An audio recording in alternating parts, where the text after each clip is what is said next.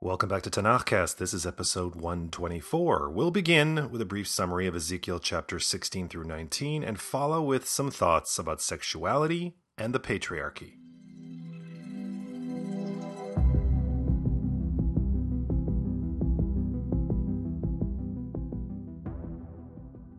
It's been a while since four chapters have covered similar theological territory, but in such different ways. Chapter 16 is an extended allegory, chapter 17 is a parable, chapter 18 is a metaphorical meditation, and chapter 19 is a dirge. Chapter 16 introduces us to an abandoned baby, a foundling, whose father was an Amorite and mother a Hittite. Any way you slice it, not Jewish. The baby is supposed to represent Jerusalem, which in its origin was a Jebusite city, so the parentage checks out. Anyway, this child is simply tossed aside by her parents, left to die in an open field, but the narrator, the I, that is, I guess, God, that is, Yechezkel, somebody male, passes by and I guess saves her. The child grows up into a woman, a beautiful, sexually available woman, and the narrator, that is God, that is Yechezkel, that is us, me, I, a man, decides that she will be his. Thus, a covenant is sealed then he lavishes attention on her, anoints her with oil, dresses her in all kinds of finery, bracelets, chains, a nose ring, earrings, and even a splendid crown. Do you have a sense where this is going? Quote, but confident in your beauty and fame, you played the harlot, you lavished your favors on every passerby.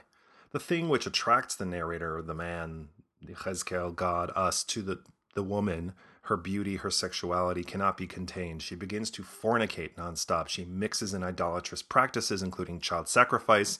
She, quote, played the whore with your neighbors, the lustful Egyptians. You multiplied your harlotries to anger me.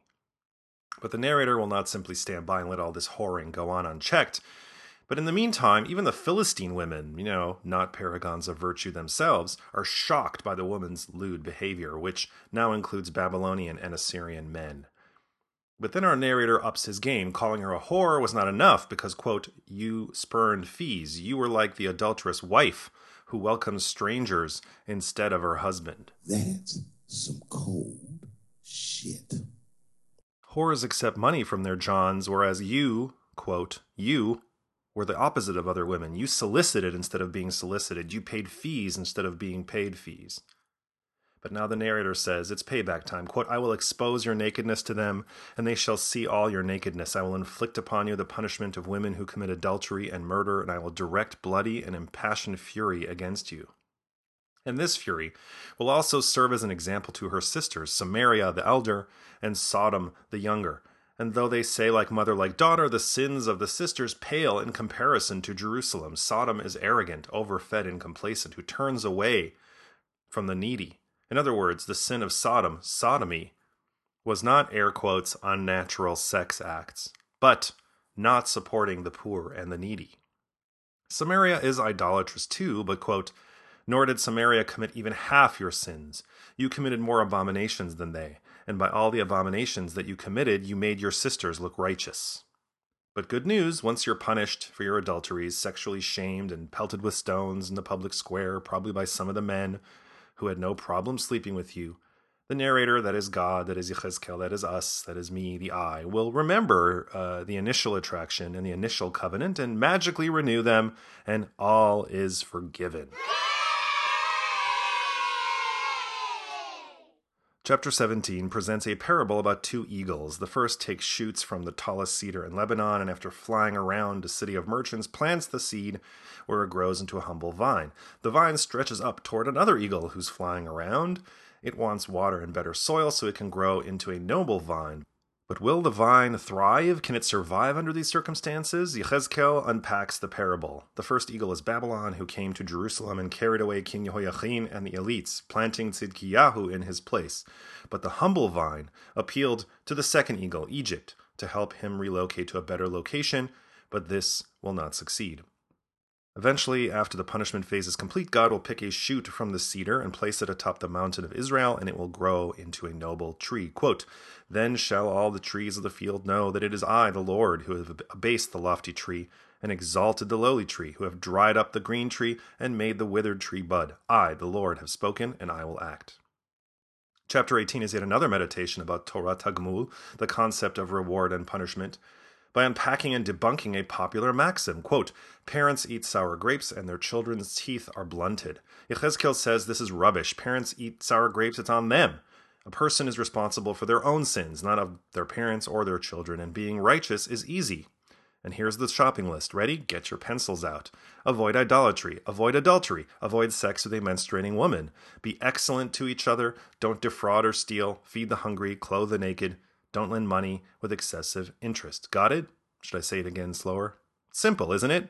And if you, by chance, did any of these things, you know, like adultery or you know, sex with a menstruating woman, you can repent, and God won't kill you, because though it seems that God likes killing sinners, quote, is it my desire that a wicked person shall die, says the Lord God? It is rather that he shall turn back from his ways and live. Chapter 19 concludes this episode's cycle with a dirge for the princes of Israel. But it's really another parable, this time about a young lion raised by a lioness. So the young lion learns to hunt and eat people. So people catch him and send him off to Egypt. The lioness thus turns to another young lion and teaches him the trades, and then that young lion goes off and hunts and eats people too. So the people catch him and send him off to Babylon. Get it? Each young lion was a king of Judah who got too wild and crossed a line and had to be dealt with. The chapter concludes with another parable where the lioness mother figure is replaced by a vine growing by a stream, luxuriant and thick, so thick that one might fashion a mighty rod fit for a ruler's scepter out of her. But then she was plucked up and uprooted and moved to arid and parched ground where fire consumes her. So I think you get what that means too, right? And so, on that highly symbolic note, here endeth the lesson.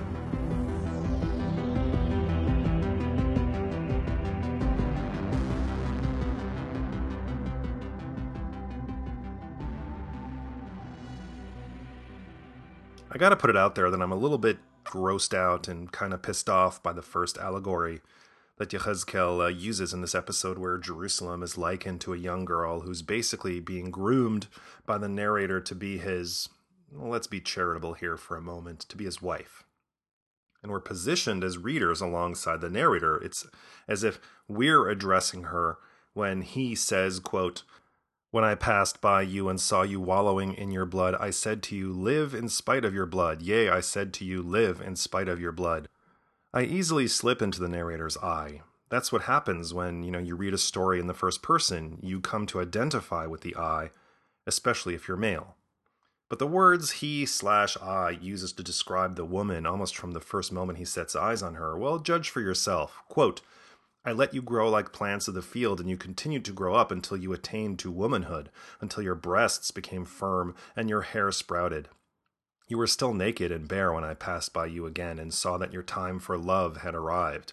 So I spread my robe over you and covered your nakedness, and I entered into a covenant with you by oath, declares the Lord God. Thus you became mine. Is this Ezekiel, Song of Songs, or Penthouse Letters? because only two of the three are supposed to be wink wink metaphors. I mean, really. I realize that our narrator is a man, a heterosexual man, and this is all about what in the biz we call the male gaze. The woman is here, she's never named. She's merely here, like I said, for us to look at and her body to be consumed. She's an object, a desirable object who eventually has to be possessed by, by a man. And, and once she's possessed or married or whatever, dressed in the finest garments, etc., she is to know her place. That is, she is to be mine. Mikudeshet, set aside for me and me alone.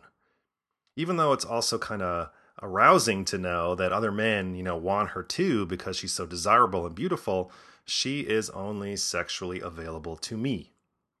But then, she goes and does something unforgivable. She gains confidence. She gets funny ideas about herself and for herself. She decides that she is going to pursue her own agenda and her own desire. And this, for the patriarchy, is untenable.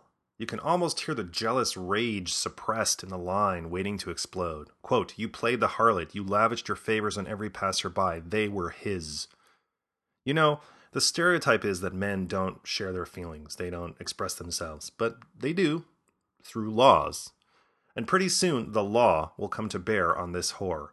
From the moment that Yechezkel, that we, that the male owner, the Baal, the husband, turns on the woman, the word whore, zonah, or the verb tizni and the various conjugations of the shorish zain nun he, they're deployed like 20 times before the chapter ends, and that doesn't include all the other uh, synonyms and colorful images. But when it comes to the patriarchy, say what you want about horrors, it's a put down, but it's a necessary put down, just like horrors are necessary to, shall we say, lubricate the gears.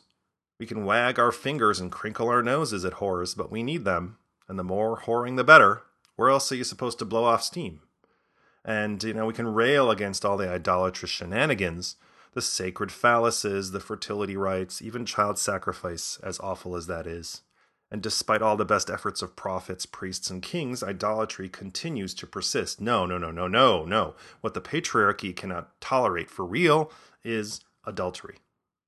That messes with the system in the most fundamental manner. If my wife is screwing around with some other man, if I'm cuckolded, she not only unmans me, her wanton leg spreading casts huge doubt that the son to whom I am about to hand my possession, or my fields, or my throne is actually mine. When the king returns from his hunt, I'll tell him the truth. You must be gone by then. You and your children. I will not have their blood on my hands. Go as far away as you can, with as many men as you can. Because wherever you go, Robert's wrath will follow you. Because the thing is, obviously, no one back then had access to a DNA test. When it comes to one year old Khalees, Jose, you are not. So, what do we do with these kinds of women who dare to defy the proper order, who dare to pick their own partner or partners? What do we do with women who dare to do stuff without my permission. Quote, I will assemble them against you from every quarter, and I will expose your nakedness to them, and they shall see all your nakedness. I will inflict upon you the punishment of women who commit adultery and murder, and I will direct bloody and impassioned fury against you. I like how there's no pretense here, no sterile legal proceeding where the men, you know, and sit in robes or wigs or whatever, and they sit in judgment and you know, bring to bear the fullest extent of the feelings, I mean the law, in a proper and dignified manner. No way, quote, Then they shall assemble a mob against you to pelt you with stones and pierce you with their swords. You'll get what you deserve. And quote, When I have satisfied my fury upon you and my rage has departed from you, then I will be tranquil. I will be angry no more. What I would like to understand is know, what this allegory is supposed to teach us, besides how to groom a young girl and lower her inhibitions so she can become the object of sexual use and possible abuse. And are we supposed to understand that if she dares to step out of line in any way, that any woman dares to step out of line in any way, we should murder her, and only through murdering her can we find any peace? Is there a lesson in standing over her grave so we can tell her, quote, Thus you shall remember and feel shame, and you shall be too abashed to open your mouth again when I have forgiven you for all that you did? And I know what you're thinking. Come on, you're overreaching, you're overreacting, your PC feminist paranoia is out of control. You know, it's like a Weinstein witch hunt. That's not what Yechezkel is saying at all. And besides, the beautiful woman did run off and sleep with all those men and do all those terrible things, so she deserved what she got, you know, to be stripped naked and set upon by a murderous mob of men, many of whom were probably complicit in the crime for which she was being punished. But I have to wonder how many men does a woman have to sleep with before her man calls her a whore? Twenty? Ten? More than zero? Or is mere suspicion enough? In episode 33, I described the ordeal of bitter water that a woman must be subjected to because her husband suspects that she slept with another man. No one caught her in flagrante delicto, but she has to drink the bitter water anyway because the patriarchy cannot tolerate even the thought of a married woman messing around. And of course, the woman has to pay the price for that suspicion, not the falsely accusing man. The same is true, by the way, when it comes to a woman's voice or a woman's hair. Heaven forfend that another man see my woman's real hair or hear her voice. Because, as Shmuel is quoted in Tractate Kiddushin, folio page 78, quote, a woman's voice is considered nakedness. And you know what a man wants to do when he sees a naked woman? Right here.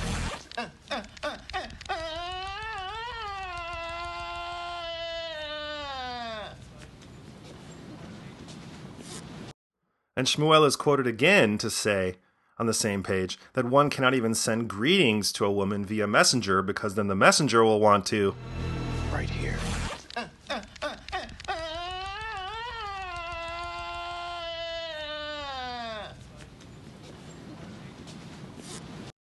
Is this puritanical madness or just the patriarchy? Sadly, it's both.